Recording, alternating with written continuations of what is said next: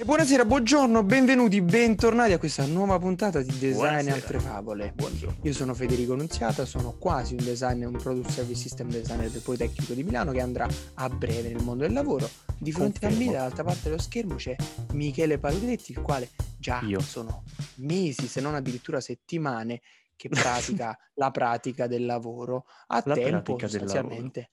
Un po' determinato, un po' indeterminato, dipende dalla giornata. Michele, come stai? Piacere a tutti di conoscervi. Io sono Michele e sono quello che ha appena detto Federico. Benvenuti a Design e altre favole. Cosa facciamo oggi? Oggi, Michele, c'ho la testa che mi esplode, c'ho una marea di roba da dirti, farti vedere, raccontarti, ma voglio iniziare dalla più importante. Hai notato che ho un pochettino arredato il mio background, l'ho reso un po' carino come il tuo? Sì, ho notato che adesso sei più in una cosa un po' più di design. Allora, no? Perché il poi palette anche le citazioni... prima era un po' così, adesso è messo lì un po' più ordinato. Vedo che c'è un poster di un manifesto di pescivendolo lì dietro. Vedo che hai l'occhio. Ho l'occhio. Ma grazie a questo, grazie per la domanda. Vado subito a mostrarti. Grazie per aver preso questa domanda. Manifesto. È un manifesto scritto da uno scrittore molto interessante. Non andare a prenderlo. Non andare, perché stai andando a prenderlo. È che a memoria non lo ricordo. Io volevo iniziare questa puntata citandoti questo manifesto scritto da Alain de Botton. Alain de Botton. Sì, è svizzero lui, non so se hai carpito sì. Nel Botton che deve c'è essere un po' la Svizzera, la Svizzera italiana. Sì, un po' più in qua. E questo è uno scrittore, Michi, e ha fatto questo manifesto dove ha inserito il mio manifesto e parla di 8 regole che lo raccontano. E vorrei pillolartele e sapere cosa ne pensi. Prego, non abbiamo altra scelta, mi sa. Oggi no. Manifesto regola numero 1. I am imperfect. Some parts of me will remain forever flawed and broken. My life will be filled with errors, regrets, and unmet desires. I will never be free from stupidity and pain. Perfection is beyond me, and it is beyond All of us. Sì. E traduciamolo, dai. Cioè, facciamo un po' di...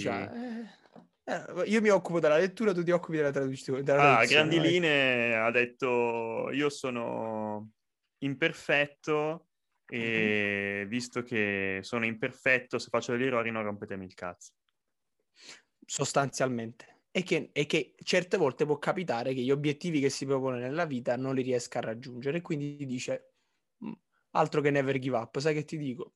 Io sono imperfetto, lasciamo correre. Sì, è un po' una paraculata. Vabbè, grazie Federico per questa bellissima pillola, direi che possiamo andare avanti con questo, la scaletta. Era il primo, era la prima regola, poi ce ne sono altre 7. Ti prego, no. Cioè questa qua è carina, si intitola I am an idiot. Ma è tutto così questo manifesto? È un manifesto imperfetto, è molto personale. Un manifesto un po' paraculo, diciamo, che se questo fa degli errori, diceva io l'avevo detto nel manifesto, sono non proprio perfetto. Grazie per avermelo chiesto. I regularly say I do incredibly imbecilic things. Sapevi che esiste la parola imbecilic? In English. Adesso lo so. Embracing my idiocy gives me self-confidence, resilience, and compassion for my fellow fools. There is no alternative for a human being to see. To be. Bene. Grazie. Episodio comincia nel migliore dei modi con ok, questa cosa qua capisco che non ti possa piacere, va bene. Io suggerisco comunque vai a dare un'occhiata. Il tizio diamo un'occhiata così. Al manifesto di Alain de Botton, esatto. A manifesto proprio messa così alla romana. A manifesto. È molto bello perché lui in realtà ha scritto dei libri importanti, in inglese, ha studiato a Cambridge, è un tizio riconosciuto. Anche io ho studiato a Cambridge, lo sai? Ah sì, quando? Sì, tra la prima superiore e la seconda superiore, credo. Nell'estate? Sì, ho fatto una vacanza studio in Cambridge. Sì. È stato interessante. Sì. Cioè, praticamente sono uno che ha studiato a Cambridge, che si è laureato a Cambridge. Cioè, tu sei andato a Cambridge, nella città di Cambridge, hai preso un libro, magari dei debiti in storia che ci avevi, hai aperto il libro, hai di fatto studiato e quindi la frase "ho studiato a Cambridge" prende senso in un attimo. No, io proprio sono andato lì in una scuola a Cambridge e ho studiato. Una scuola? Sì, una scuola per imparare l'inglese. Bene! Bella, no? Cioè, praticamente io sono laureato a Cambridge. Ora non... ho studiato, ho passato 2 settimane a Cambridge e praticamente è praticamente aver fatto un semestre, che è come aver fatto tutto un corso di studi, che è praticamente come aver preso la laurea, no? Capisco, hai assorbito, vedo. Beh, direi che sono praticamente... Tra l'altro... A proposito di assorbire, cambio rapidissimo. Ti ho perso per un attimo, quindi mi spiace se mi sono accavallato la tua voce. Volevo a questo proposito dirti che ho voglia di cambiare completamente discorso e raccontarti. Meno male. E oggi il design... Perché ricordiamo che questo è un podcast di design e altre favole, cioè noi parliamo di roba, di design, ma parliamo anche di altre favole, perché... insomma, ci rompiamo un po' quanto pare a parlare soltanto di design. Quindi... Ora, dimmi tu se... Io ho 2 proposte da farti. La prima, andiamo subito a lanciarci in un 5 minuti di revisione su un logo che devo proporre a un cliente e quindi vorrei raccogliere volentieri il tuo parere. Oppure, dall'altro lato, ti racconto di quando il mio cane ha incontrato un gatto in mezzo alla strada alle 6:30 del mattino con me di fianco. Ma direi che possiamo partire dal logo. Se propensi. Ti sto condividendo lo schermo, poi magari i nostri amici che ci seguono dal podcast hanno bisogno di una descrizione molto dettagliata. Allora, per quelli che ci seguono da solo il podcast facciamo una descrizione per quello che possiamo, però insomma se volete andarvelo a vedere ci sarà questo video anche su YouTube. Yes, è un ottimo motivo per andare su YouTube, quindi andate su YouTube. Esatto. E niente, facciamo questa review di questo logo live perché noi siamo designer, service, product, interior, insomma i loghi li possono fare anche i logo generator, quindi possiamo farli benissimo anche noi, direi. Tranquillamente. A questo proposito vorrei chiederti, cosa ci leggi qualcosa? Anzitutto riesci a vedere? Sì, vedo il tuo schermo e vedo delle cose, non riesco a leggerci nulla. Non ci vedi un qualche tipo di significato, magari una lettera, 2 lettere? Se proprio mi dici che ci sono delle lettere e devo pensare a che lettere sono, potrebbero essere una M e una A. Ma dov'è la A esattamente? Allora, in questo logo ci sono tante strisce e sì, quella che sta indicando secondo me potrebbe essere una A. Queste 2 qua, l'insieme di questi 2 elementi? Sì. Ok. Quasi. La M l'abbiamo carpita. Queste sono 2 varianti, chiaramente. Però la seconda parte è un 2, potenzialmente. Magari 2. Magari è un po' più evidente. Sì. Non tantissimo? Non proprio. Ok, migliorare il 2. All right. È per uno studio, è per un tizio che commercializza pezzi, macchinari e ricambi per studi dentistici, per cui il suo studio si chiama M2. E allora volevo fare sta cosa un po' robusta, no? Un po' cazzuta, tipo siamo la robotica, siamo coloro la che robotica. Fanno le cose bene squadrate. Sì. Beh, questo non è che mi rimanda proprio di robotica, se devo essere sincero. Mi dà più l'idea di...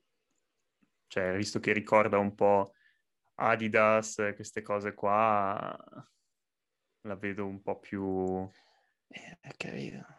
capito, l'alternativa era sta roba qua. E insomma, diciamo che tra le linee tutte dritte e squadrate e questo qua scritto con il font del binari del treno, magari c'è qualcosa in mezzo. Sì, beh, si spaziano, poi come puoi vedere i tentativi sono stati forse un po' troppi. Però dai, no? No, ma come facciamo a mettere questa puntata su come podcast? Sai, ogni tanto... questa è la vera vita del designer appena esci dall'università o mentre stai per uscire. Ti arrangi a fare robe di qualunque genere. Personalmente questo mi piaciucchia, poi magari ti mando quello ti piaciucchia. Cerchiamo di mettere qualcosa di fruibile anche da chi ascolta e basta in questo scempio che stiamo facendo. Non lo so. Per esempio, parlami del modo in cui hai progettato questi loghi. Qual è stato il tuo processo? Qual è secondo te il processo in cui perché una persona dovrebbe affidarsi a un designer per progettare un logo e non andare sul logo generator a caso e scrivere e tirare fuori quello che viene? Beh, grazie della in tutta sincerità. No, vai. Prego. Grazie. La questione è che quando sei un designer inizi a pensare, cerchi di capire cosa il cliente vuole realmente trasmettere, no? Un logo generator, è vero, ti dice che tipo di roba vuoi, una roba classica, una roba super moderna, una roba serif, una roba sans serif. E bene o male tutti i risultati sono una roba corretta formalmente, ma che non ha una vera identità, non ha veramente un... Senti che non c'è del cuore all'interno del risultato finale, perché sono tutti fatti bene o male con lo stampino, non te ne innamoreresti.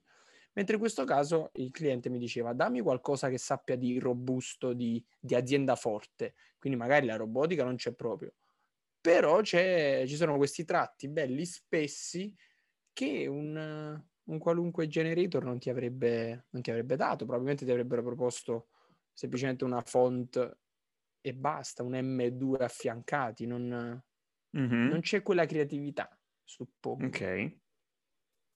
E... hai una risposta migliore della mia? Cosa? Tu hai una risposta migliore della mia? No, mi sembra corretta, mi sembra giusta, valida come risposta. Più che altro spiegami un po' qual è il processo allora di un designer quando fa un logo, o quantomeno qual è stato il tuo processo. Parlo di questo logo in particolare. Una volta che il cliente mi aveva chiesto esplicitamente che voleva che la M e il 2 ci fossero, non voleva quindi un pittogramma, una roba del tutto astratta, voleva che i due caratteri, l'M e il 2, si vedessero. Ho iniziato anzitutto a vedere quale variante delle font potesse avere un senso o star bene in un contesto del genere.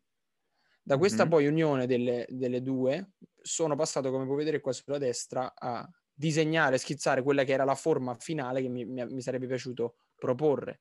Quindi vedendo questi ho pensato sì, magari li si può unire, si può fare in un'unica forma, affinché si vedano entrambe i caratteri e così via. Poi quindi chiaramente il risultato finale è tutt'altro. Tu sei partito con dei font preinstallati scrivendo M2 e poi ti sei lasciato ispirare da quello che componevano per esatto. Un modo più interessante di metterli insieme. In tutta onestà sì, e mi sono fermato, come puoi vedere. È interessante come metodo. Mi sono fermato a questa cosa qua, dove c'era questo bello spessore forte che ti dava quel senso di sicurezza, e poi mi sono fatto la griglia. Una volta fatta la griglia ho iniziato a divertirmi tirando dei quadrati, affiancandoli l'uno all'altro affinché prendesse la forma giusta. 1000 tentativi dopo sei arrivato a qualcosa di così squadrato che prende i tagli così, e tutte le due lettere sostanzialmente occupano due triangoli, è come stanno all'interno di un quadrato diviso in obliquo, e qui che forma quindi due triangoli. Il risultato, come hai detto tu, non è super iper comprensibile, ma ecco che arriva il momento in cui con una chiacchierata con te tu mi dai un feedback e mi dici che il 2 non è del tutto leggibile, e quindi sicuramente andrò a lavorare su questo. E quali sono, diciamo che quando si fanno dei loghi bisogna, come tu ben sai, tenere sempre a mente i principi fondamentali, che sono, prima di tutto, che il logo sia leggibile, e poi che il logo sia... È già lì. No, è giusto che tu me l'hai fatto vedere per essere sicuro, perché sappiamo benissimo che quando progettiamo qualcosa perdiamo di vista un po' la visione di insieme, cioè la visione da fuori. La conosciamo così bene che non sappiamo più se è comprensibile anche per gli altri. Questo succede con tutto quello che si fa, con i loghi. Quando ci sei troppo immerso. Sì, con qualunque cosa, cioè anche l'intuitività di come puoi utilizzare un prodotto fisico o un'applicazione, spesso viene meno magari perché sei andato così a fondo con il design che magari hai saltato dei passaggi, hai rimosso dei passaggi che servivano. Quindi il primo step per un buon logo sicuramente, secondo me, è la leggibilità, e poi ovviamente c'è la riconoscibilità, cioè il logo deve essere... è un logo perché deve dare un'identità e quindi deve essere riconoscibile tra altri simili. A questo proposito, tu come gestiresti i feedback del cliente? Cioè, come organizzeresti la sessione di lavoro col cliente? Mi spiego meglio. Ti fai dire esattamente cosa vuole la prima volta e poi non lo rivedi fino alla fine? Oppure ogni tanto gli dici, a questo proposito, ho una bella storia da raccontare. Io ho fatto un po' di logo design per durante un internship, uno stage, e dovevo progettare il logo per questa startup che stava per cercare di portare un prodotto in crowdfunding. All right. Io, inesperto, diciamo, mi ero messo lì a fare delle prove, ho fatto delle prove, e poi il modo in cui le avevo presentate al cliente erano state che avevo fatto prima degli sketch così, però poi avevo selezionato da questi 3 o 4 possibili vie, perché il cliente in questo caso non mi aveva dato una precisa... non aveva un'immagine precisa che voleva seguire, non aveva un tono di voce in testa che sapeva, non era sicuro se voleva avere qualche slogan con questo logo, o no, non sapeva niente.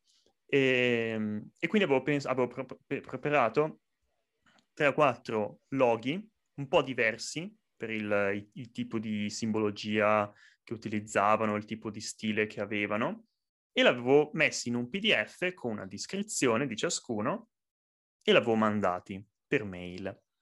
Mi era arrivato il verdetto, la risposta, la risposta del cliente che diceva: ah, ci piace questo qua, però manca ancora quel qualcosa. E quindi eravamo andati avanti per centinaia di anni con questo cliente, andare a mandare avanti e indietro queste proposte di logo, in cui lui diceva sempre manca sempre un qualcosa così. Perché il problema è un po' anche quello che dicevamo l'altra volta, sai, quando parlavamo settimana scorsa di quella risorsa che Airbnb ha buttato fuori per gli illustratori. Sì, il cliente può avere tanti tipi di feedback negativi e bisogna sia tenerne conto, ma anche saper rispondere e rigirare la frittata, perché da qualche parte dobbiamo arrivare. Questo progetto in particolare si era concluso dopo un tot. Alla fine il cliente aveva detto va bene questo, ok, grazie a Dio, però intanto ci avevo passato mesi solo su un logo. A distanza di tempo, cosa ho imparato da questa cosa? È che tu, quando presenti un progetto o una proposta a un cliente, non devi dargli troppa scelta. Non devi fargli credere di averla scelta. Leggevo proprio oggi un articolo che parlava del famoso effetto Netflix, di cui avevamo già parlato, ovvero il fatto che cambiare è così facile, vero? Che star lì a dire no, proprio l'effetto dell'avere troppa scelta. Si chiama effetto legge di, non so, qualcosa, Hicks, credo, per la precisione. Comunque è quella fenomeno per cui se tu hai, quanta più scelta hai, tanto più difficile diventa prendere una decisione. E questo succede anche per quando dai tante proposte effettivamente al cliente. Quindi quello che ho imparato era che poi in un progetto seguente con lo stesso cliente, io cosa avevo fatto? Ho lavorato per conto mio, esplorando quello che volevo io e confrontandomi col cliente solo per sapere, per cercare di capire meglio quale fosse il tono di voce che voleva usare, quale fosse i valori che voleva avere. Poi avevo creato una presentazione, PowerPoint, Keynote, in cui ero partito dal spiegare qual era stato il processo generativo, ma soprattutto quali erano stati le idee e i valori e le simbologie che stavano dietro al logo che andavamo a prendere, e facendo piacere la storia al cliente, questi erano già si erano già innamorati del logo prima ancora di sapere che faccia avesse. Quindi io avevo organizzato questo meeting in Zoom in cui l'avevo portati tutti lì e ho detto ho una bella presentazione, ero partito a spiegare questo è il problema da cui partiamo, questi sono i valori che vogliamo comunicare, come facciamo a comunicarli, esiste questa cosa in natura che è una energia chimica così, che è il punto di ispirazione, allora noi dobbiamo essere come questa energia e allora queste sono le forme a cui ci ispiriamo, questi sono i colori e questo è il logo. E loro, oh bello, oh bellissimo. E quindi io in questa cosa qua mi ero risolto in 2 settimane quello che erano stati mesi e mesi di lavoro l'altra volta, semplicemente dando una sola scelta e raccontando bene la storia dietro quel logo. Poi c'erano stati dei feedback ovviamente, ma erano molto più precisi e nel dettaglio, cioè magari però questo logo lo vorrei utilizzare in verticale e invece è orizzontale così, e ci sta, questa è una cosa che magari sarebbe dovuta saltare fuori prima, però è un'osservazione che non cambia completamente non la cambia faccia del logo, esatto, piuttosto devi, è un riarrangiamento, arrangiarlo, visto che in questo caso aveva una parte, un elemento, come si dice, un pittogramma e una scritta e un logotipo, e quindi si trattava di ridisporli in modo migliore, però questo è il mio suggerimento per quando si lavora in questo contesto. Racconta bene una storia e dai una sola opzione. Punto e basta. E se non gli va bene? Gli andrà bene, perché se tu hai raccontato la storia giusta, gli andrà bene. Sei tu che devi essere convincente. È chiaro che se cagli fuori dal vaso prima di fare il logo, cioè se non hai capito bene qual era il tipo di significato e immagine che voleva comunicare il cliente, anche se racconti una bella storia ma non è quello che il cliente voleva, non andrà bene. Però se tu mi dici che se hai parlato col cliente, il cliente voleva qualcosa di solido, duro, così, allora tu gli fai vedere questo bel logo bello solido e duro. Chiaro? Quindi cioè, riduci già i parti riducendo l'errore possibile. Il rischio. Quindi io ti direi di arrivare con, mettendoci il meno tempo possibile ad arrivare a qualcosa di presentabile, e poi puoi partire, secondo me, a presentare quello. E poi ti tieni tutte le modifiche, le migliorie che possono esserci quando sai se effettivamente hai beccato la direzione giusta. All right, però maestro, guarda che i clienti di solito ci sono attenti al fatto della, per esempio, cose come la leggibilità. Per un cliente che ha un'azienda, che ha un nome e vuole vedere quel nome nel logo, se non lo vede loro te lo dicono di solito. So, questa è una delle cose su cui sono attenti. All right.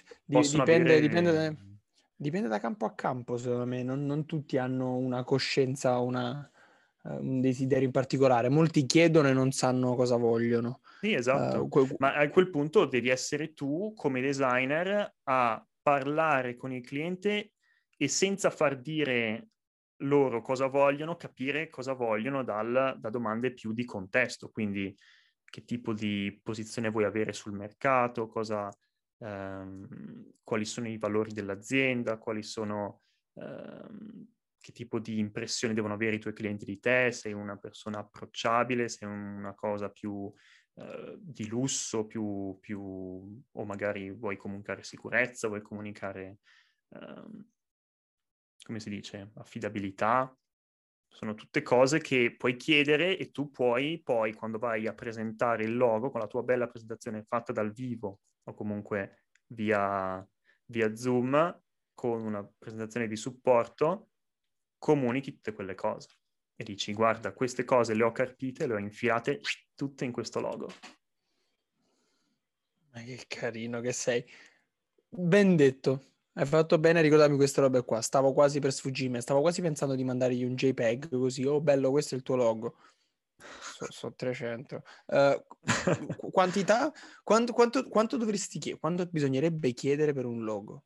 Per questo io ti consiglio, non so se lo conosci, no, consiglio a tutti quelli che sono un po' interessati in tipografia, graphic design e logo design, un canale YouTube che si chiama The Future, il futuro, scritto The Future, senza la E alla fine, The Future, e c'è questo tizio su questo canale che un'agenzia di design, però fanno tanti video in cui parlano molto spesso del business e del design, nel senso di come tu, come designer, devi far valere il tuo lavoro, quanto puoi farti pagare.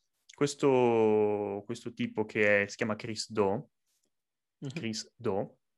che è il... Sì, no, non come quello che venerano i... No, non il Chris Do, il Chris Do, quello là. Il Chris... Quell'altro Chris Do. Ok. Con il cappellino in testa. No, non lo conosco, sì, ok. Però lui è un figo, diciamo. Ed è super mega attento a tutti questi aspetti di business, e lui ha un'opinione molto forte su quello che deve essere il tempo che tu come designer dedichi e il valore del tuo tempo. Lui ha idee molto forti su quello, fa tanti show in cui parla con persone cercando di capire, parlando di queste cose, cercando di far capire loro che c'è un valore nel tempo che tu dedichi, non puoi continuare a iterare per sempre, a un certo punto devi consegnare, così. E riguardo al quanto devi farti pagare, c'è un'infinità di materiale che lui ha messo, ma una cosa che spesso ripete e su cui sono piuttosto d'accordo, anche perché è molto difficile, è che devi proporzionarla al cliente per cui stai lavorando. Cioè tu devi riuscire a capire, e per questo però serve esperienza, quindi non è semplice, però devi riuscire a capire qual è il ritorno economico che il cliente avrebbe nell'avere un logo migliore, e tu devi poter chiedere una percentuale di quel ritorno, perché senza quel step in più, cioè ipotizziamo che un cliente abbia un logo che chiaro e nessuno dà fiducia a questo azienda perché non comunica sicurezza. Allora tu gli fai un logo e tu devi essere in grado di poter intuire quanto guadagno il cliente avrà da questo logo nuovo. Quindi se il cliente prima faceva 50.000 euro all'anno e dopo il logo ne fa 100.000, tu puoi benissimo chiedergli 1.000. Altro che 1.000, cioè, vero? Di 50.000 gli puoi chiedere comunque una percentuale, e se non va bene tu puoi dire ok, te lo faccio gratis, però mi dà una percentuale sull'aumento. Voglio geniale. Una percentuale sugli interessi, cioè un interesse su quello che vendi in più. Questi sono tutti i modi, però è ovvio che il cliente non è che ti dirà sempre di sì. Però questo è per dire che se viene da te un tuo amico a chiederti un logo e con questo logo non ci fa niente, cioè puoi anche farglielo per 10 euro.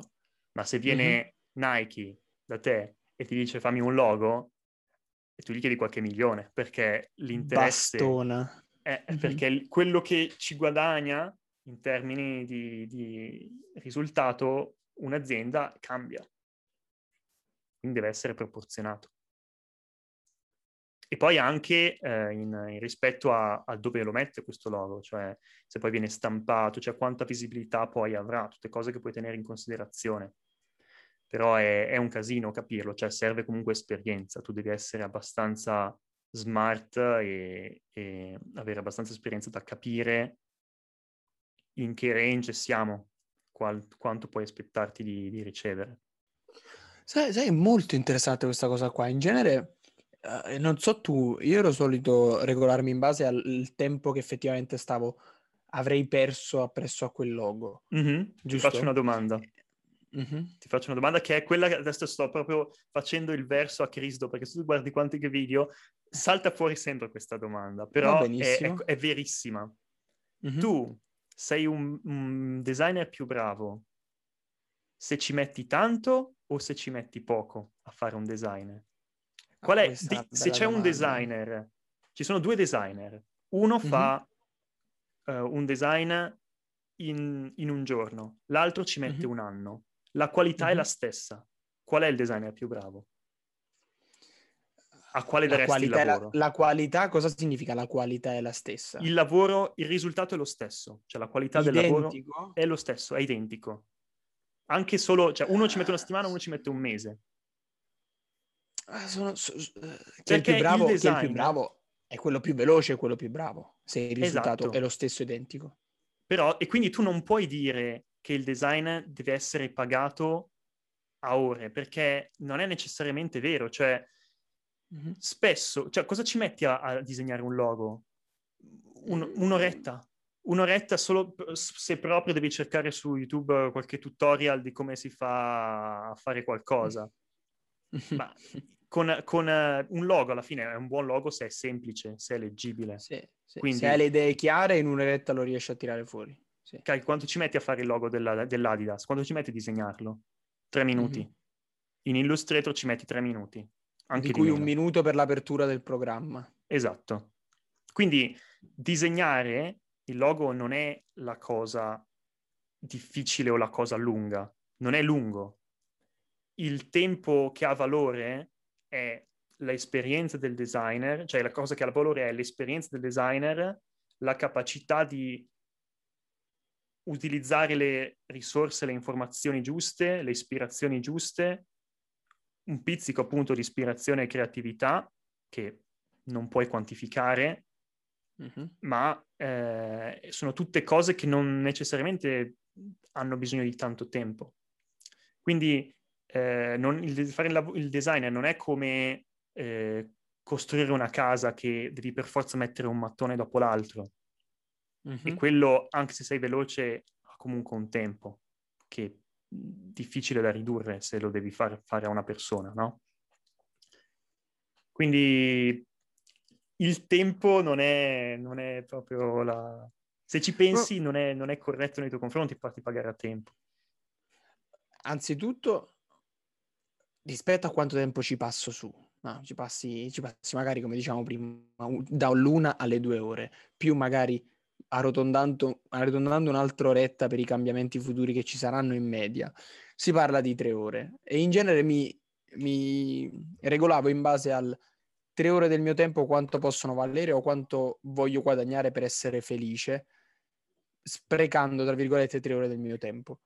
E quindi... E lì il range è abbastanza limitato, perché se sei uno super figo dici cazzo, 100 euro a ora, ogni ora che perdo di lavoro sono talmente bravo che vale 100 euro, mentre il giovanotto che ha appena iniziato un logo te lo tira fuori per 30 euro e magari ci perde anche di più. Però il discorso che fai tu è molto più ampio e chiaramente molto anche più remunerativo, ed è un discorso che devi fare al cliente, devi assicurarti che il cliente capisca, comprenda e che sia d'accordo soprattutto. È ovvio che questi discorsi non li puoi fare con tutti i clienti, ma tu non so come ti sei messo d'accordo in passato, non vai mai a dire tendenzialmente non devi necessariamente dire io mi faccio pagare 10 euro all'ora, se ci metto 3 ore sono 30 euro. Tu gli dici, fai un calcolo mentale, ti dici questa cosa ci metterò all'incirca 5 ore, per questo qua gli posso fare, posso fare 10 euro all'ora e sono 50 euro. Però alla fine a lui dici soltanto 50 euro. Tendenzialmente se è una cosa umma, non è che vai a dirgli timbro il cartellino e ti faccio vedere quanto tempo ci passo, no? Quindi comunque...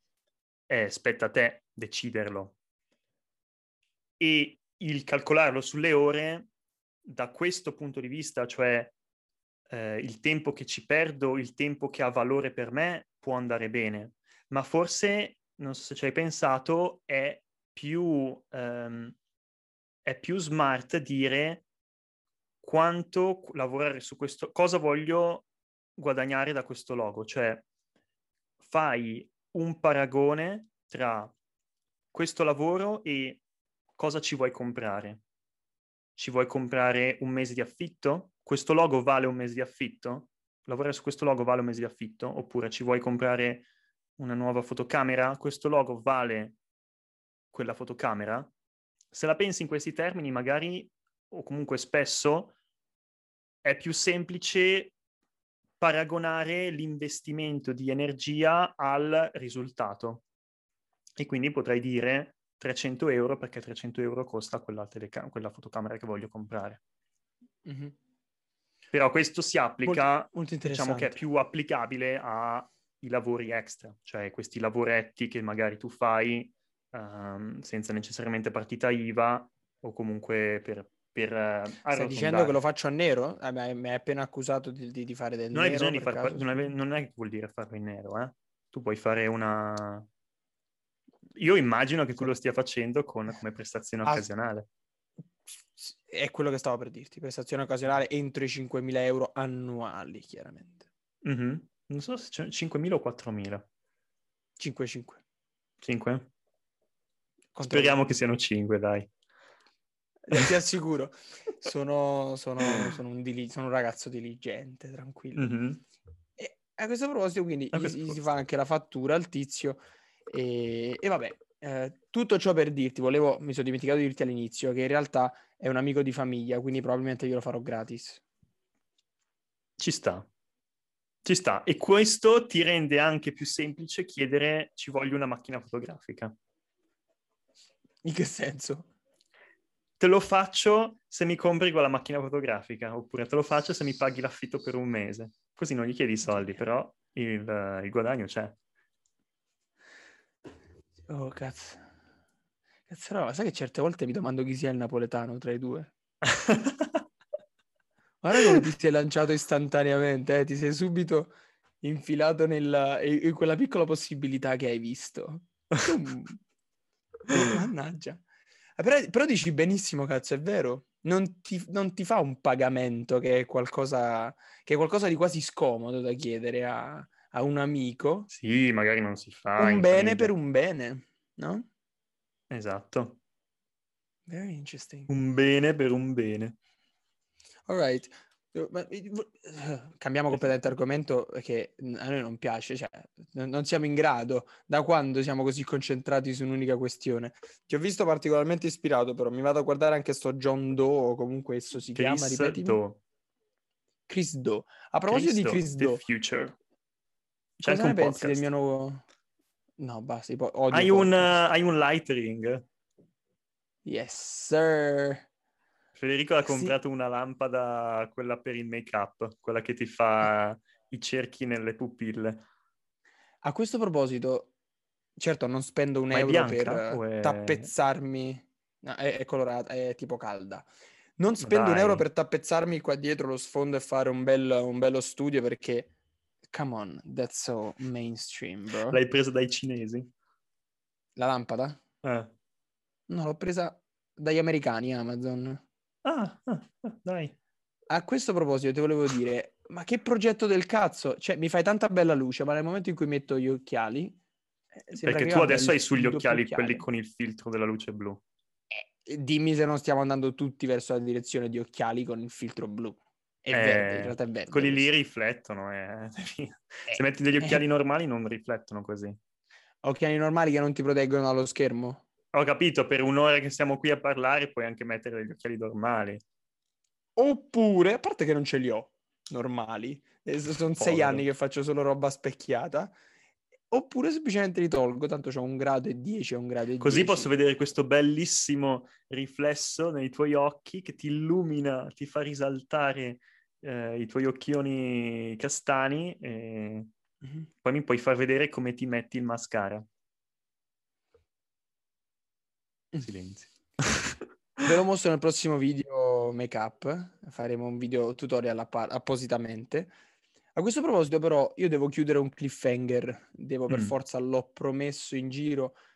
Avrai notato che ultimamente sono abbastanza occhiaioso. Sei un po' occhiaioso, sì, non dormi. Non dormi benissimo in questi giorni. Il design ti tiene sveglio? Non è tanto il design, that's the problem. Io ho gli incubi da una settimana a questa parte all'incirca, poco più di una settimana. Ora, le occhiaie derivano dal fatto che al mattino mi sveglio alle 6 tutte le mattine e vado a farmi 5 chilometri, un po' di corsa, un po' di camminata. Arrivo in ufficio, mi cambio, c'è anche la doccia, mi faccio la doccia quando necessita, dopodiché inizio a lavorare. Ogni mattina alle 6:30, alle 6 puntuale sono sotto casa, parto da casa e lo faccio da 2 mesi circa a questa parte. Nelle ultime settimane, assieme a me, si è unita una dolcissima cagnolona, che è la mia Laika, che ti ho fatto conoscere in passato, che appena mi sente uscire dal portoncino, esco fuori, mi segue, e ho scoperto con piacere che, essendo un pastore tedesco, non le ho mai insegnato nulla di tutto ciò, ma lei mi si accoda e mi sta di fianco per tutto il tempo.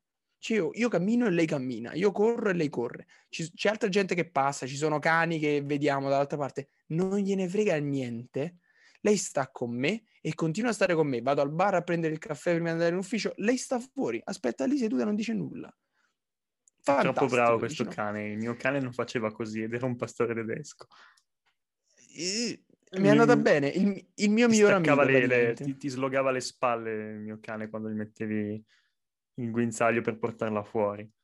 Era uno di quei cani che inizia a tirare e dice cazzo devo andare io. Umano, seguimi. Modalità. Mi reputo fortunato da questo punto di vista. Il problema nasce quando, una mattina di poco più di una settimana fa, assieme a Laika, il mio pastore tedesco, c'è anche un altro cane, il mio secondo cane, un bastardo, che non è una parolaccia, ma è un mezzo pastore maremmano, di nome Dick. Ci tengo a precisare che il nome era dato mia nonna, e ai tempi di mia nonna Dick era semplicemente un nome americano di qualche attore, quindi vabbè. Ok, Dick. Ok. Vabbè, teniamola così. Nonna appassionata di... di attori americani. Di attori americani. Si parte, fantastico, sono le 6:15 praticamente, camminiamo da un pochettino, arriviamo in un fantastico quartiere che di solito attraversiamo tutte le mattine, Laika alla mia destra, il pastore maremmano Dick di fronte perché lui è un po' più un esploratore e sta a 10 metri davanti a noi. A un certo punto il gruppetto viene turbato dalla presenza di un gatto che sta dormendo tranquillamente sul marciapiede, sulla destra, e noi ci passiamo di fianco. Laika, che è tanto buona, si avvicina al gatto, lo guarda, il gatto ringhia e Laika indietreggia. Io la richiamo, Laika ritorna. È lì che Dick, il bastardo, a questo punto parolaccia, che ritorna a tutta carica, corre verso il gatto che stava ringhiando al pastore tedesco, lo chiappa per il collo e lo sbatte a destra e a sinistra per infiniti secondi, saranno stati 10, però sono durati tantissimo. E quindi vedevo il cane che ho da 10 anni, che per la prima volta è in una colluttazione con un gatto che non ha alcun potere in quella situazione, perché è 3 volte lui, e il gatto viene sbattuto a destra e a sinistra, impotente poveretto, perché l'aveva già chiappato. Gatto a questo punto... Io anch'io paralizzato perché non sono abituato a questo genere di violenza, soprattutto dal mio cane, non l'ho mai visto così aggressivo, no? E quindi inizialmente bloccato, passano pochi secondi, mi fiondo verso la colluttazione che ormai era arrivata a 30 metri dalla nostra posizione e sbatto il piede fortissimo a terra e finalmente Dick decide di lasciare il gatto e continua la sua passeggiata in avanti, muovendo il culetto così in maniera molto felice, proud to be... a white dog in Italy, e se ne va. Il gattino, che era un gatto nero in tutto ciò, sta lì, mi guarda e mi dice aspetta, ti sei rallentato, che hai detto? Ho detto allora è il caso randomico.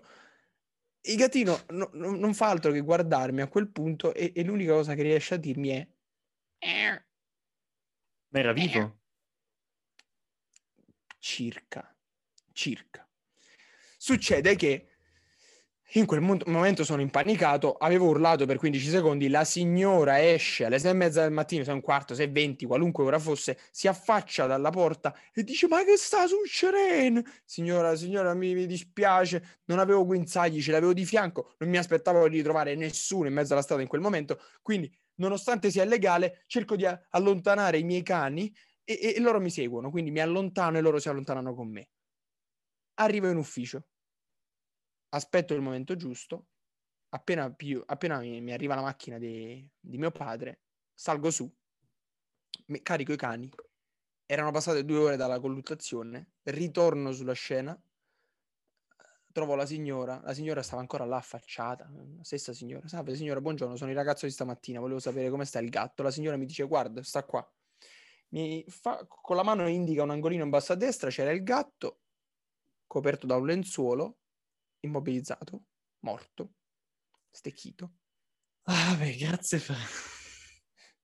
E io guardo la signora e dico: signora, ma io non volevo, non era la mia intenzione, io non è mai successo una cosa del genere. Ragazzo, io lo vedo nei tuoi occhi che sei un bravo ragazzo, però devi stare attento perché il guinzaglio va sempre portato in giro, i cani, no? È illegale, questi lo so, non sono pericolosi, ma vedi che cosa succede all'improvviso da un momento all'altro. Signora, lei c'ha ragione, io troverò una soluzione, mi spiace tanto per il gatto. E la signora risponde: ma tu non ti devi dispiacere per il gatto, ti devi dispiacere per i 3 gattini che questo gatto aveva. Mm-mm. Signora, non mi faccio mettere a piangere, dove sono questi gattini? E la signora mi mostra queste 3 pargoletti neri che stavano mangiucchiando un paio di croccantini, che per fortuna almeno i croccantini li mangiano, non sono ancora allattati dalla madre che ormai è ultrapassata. Concludo la conversazione con la signora dicendo: signora, a me dispiace della situazione, cercherò di fare il possibile, cercherò di trovare una casa a questi gattini, vorrei tanto poter aiutare, mi faccia un attimo andare nel podcast che faccio con Michele e chiedere in giro a chiunque ci stia ascoltando: che per caso ti va un gattino nero piccolino? A me adesso? Me lo stai chiedendo? A te sì, te lo metto in una scatola, te lo spedisco, ma magari anche chiunque altro voglia. Vabbè, gattini reduci di un dramma familiare solo su design e altre favole. Se avete un cuore, mandateci un messaggio su Instagram. Che voi abbiate un cuore o abbiate un cuore, è il momento giusto per cacciarlo fuori. Gattini neri che tra l'altro, non so se lo sai, ma porta fortuna averli in casa. Quando sono tuoi portano fortuna, quando invece attraversano la strada là sono 100.000 anni là. Però se sono gattini tuoi, porta in realtà, si dice, fortuna. E a questo proposito volevo anche dirti che poi la signora si è andata a sfogare su un gruppo di zona. Sei di Ottaviano, la signora si è sfogata, ha detto criminale, vergognati. Però l'ha scritto prima che io la incontrassi, quindi è stato parecchio divertente. Là è tutt'altro discorso. Vedi tutte le signore di zona che si sono accanite verso, no, non posso dire accanite, che hanno inveito verso di me. È stato divertente. Aiutatemi a salvare la vita a questi poveri gattini. Vabbè, grazie per averci raccontato questa storia strappalacrime. Non è una storia, è una favola. Questa è la parte questa è la parte favole un po' macabre. Vabbè, adesso sappiamo che sei un mostro, non hai un cuore, sei lo tengo. Una creatura senza anima, vabbè, grazie. Avrò gli incubi anche io. No, è molto carino, so bellissimi, sono piccoli, sono bellissimi. Credo che sono belli, dai, sono gattini. Poi sono indipendenti, non so come i cani, a parte non fanno male a nessuno. Cioè, al massimo loro vengono, ok, non fanno male a nessuno, al massimo sono indipendenti, capito? Vanno in giro, mangiano quello che trovano, stanno in giro, non vogliono carezze, solo ogni tanto magari, poi ogni tanto ti tornano a casa o non ti tornano a casa, dipende. Questo è un po' il rischio del gatto, che a volte non torna a casa. No, stai ridendo per una storia anche abbastanza, hai detto tu, trauma familiare. Sì, questa è proprio una storia da galera, da servizi sociali. Se vuoi te lo impacchetto, te lo metti in una scatola con i buchi, così può anche respirare, e te lo mando a Bergamo. Tu adesso sei a Napoli? Sì. Va bene, dai, facciamogli fare questo viaggetto, che poi al massimo... Cosa può succedere di male, no? Ci sono i buchi. Basta, Fede, basta. Abbiamo dato una bella svolta a questo podcast. Come cambiano le cose? Come cambiano? Aspetta, mi metto una bandana. Tanto per... Sì, tanto. E così sembri... Un tennista, sicuramente, è la prima cosa che direbbero tutti, ma anche un tizio che sta per andare a fare le pulizie in casa. Questo è offensiva, comunque. Perché lo è? Non so, secondo me stai creando degli stereotipi qua. Al massimo sono vittima di... Sei un po' un vittima, stai vittimizzando degli stereotipi, secondo me. Vabbè, zii, a che punto siamo arrivati con questa lagna di bisogno? A qualunque punto tu voglia. Vorrei chiederti se hai un qualche commento da farci sulla tua settimana lavorativa, se c'è stata qualche novità interessante. Ci sono delle novità che ho tolto un dente. Ti sto parlando con un dente in meno. Sono tornato... Ci stai parlando? Sì, sto parlando. Sono tornato a casa di giovedì sera. Ho fatto il venerdì in smart working. Terribile, è osceno, odio fare smart working. E poi sono andato a togliere un dente, in allegria. Niente. Mi aspettavo una situazione molto peggiore. Mi avevi avvisato settimana scorsa che avresti avuto questo incidente di percorso, ma pensavo avresti lavorato un po' così. Mi sono ripreso bene, sono in salute, non si è neanche gonfiato. Non si è neanche gonfiato. Non si è mai... Barba non abbiamo intenzione di farcela crescere poi nel frattempo. Cioè, tu togli i denti del giudizio, quindi cresci, diventi adulto, hai uno stipendio. Ma perché la barba io me la taglio molto di frequente, perché sennò poi cresci così in fretta. Cioè, se io me la taglio la mattina alle 7, alle 5 del pomeriggio c'ho già la barba, c'ho già la ricrescita. Ah, così? Sì, sì, sì. E quindi... No, finisce il poddy, tu... Adesso devo andare a rifarmela perché stiamo arrivando al punto di non ritorno. Sì, non me la faccio crescere di proposito, non è che non mi cresce, cioè non è che non mi cresce come... No, cioè sono io che la taglio. Di... no, sì, volontariamente. Cioè, ce l'ho la barba. Se proprio devi andare, vai. Io ti saluto. Però mi spiace per quello che ti è successo, spero che tu paghi la punizione che devi pagare, karmaticamente parlando. Vatti ad ascoltare Cristo. Sì, volentieri. Non so come posso aiutare Tre Gattini, ma lo farò in termini di crescita personale. Niente, io volevo parlare di qualcosa oggi, ma non mi ricordo più. Ah sì, avevo una news sul fatto che... Ti ricordi che parlavamo delle illustrazioni, delle corporate illustration un po' di tempo fa? Quelle illustrazioni nei siti, nelle applicazioni, che sono sempre uguali, ritraggono queste figure umane con arti sproporzionati, sempre in movimento, felici, che... vogliono comunicarti quella felicità nell'essere dentro una grossa organizzazione, cioè la felicità di essere in Facebook, la felicità di essere in Google, no? Tutte queste cose. Uh-huh. E queste illustrazioni erano nate con per conto di aveva fatte come iniziate Facebook, ed erano state fatte da uno studio che non mi ricordo come si chiama, e si chiamano Allegria. Allegria è il nome di questa collezione di immagini. Poi sono state copiate dappertutto, sono state famosissime, ci sono cloni dappertutto, tutte le aziende le usano, infatti hanno questo infame nome di corporate illustration. E c'era questa polemica sul fatto che tutti le utilizzassero ormai, si vedessero dappertutto, fossero anche un po' una rottura.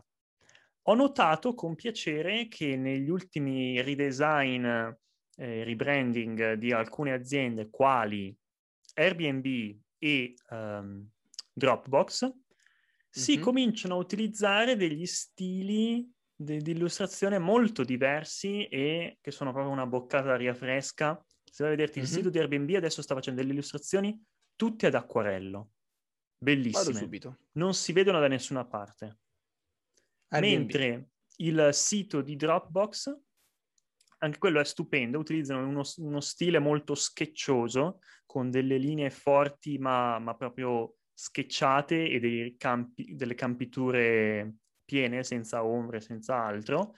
Molto bello. Il sito di Dropbox sembra quasi un book di moda, molto New Yorker, molto, molto bello, molto bello. Sono contento che si stia un po' lasciando spazio alla creatività di nuovo, diciamo.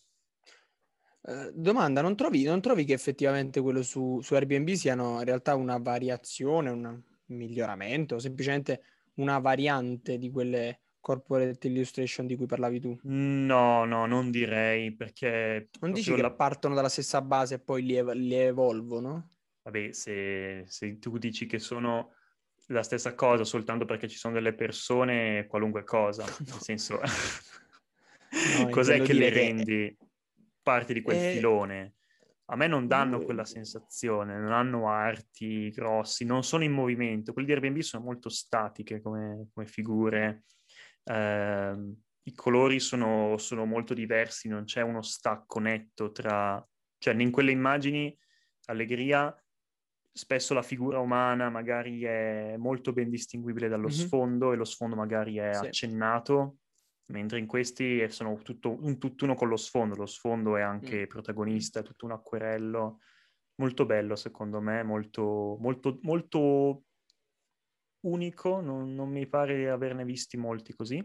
E poi avevo un'altra notizia che mi sovviene ora. Uh-huh. E il nuovo design dell'interfaccia di Android 12. Ci sono dei leak che stanno comparendo. E come tu ben sai, Google è il portavoce del cosiddetto material design. E adesso... Che vuoi spiegarci meglio cosa sia? Che vi spiegherò cosa sia, ma forse lo farò nella prossima puntata. Nella prossima puntata potremmo, secondo me, andare a parlare di material design e di... che cosa sta portando Android 12 in questo contesto? Android 12, il nuovo aggiornamento in vista per sistema operativo di Android. All right, back to design then. All right, all right. Non vedo l'ora. Dai, bro. E allora non ci resta che salutare i nostri ascoltatori. Io saluto te, Michelino. Grazie per averci reso seri per buona parte di questo pod. Avevo necessità poi di togliermi un peso.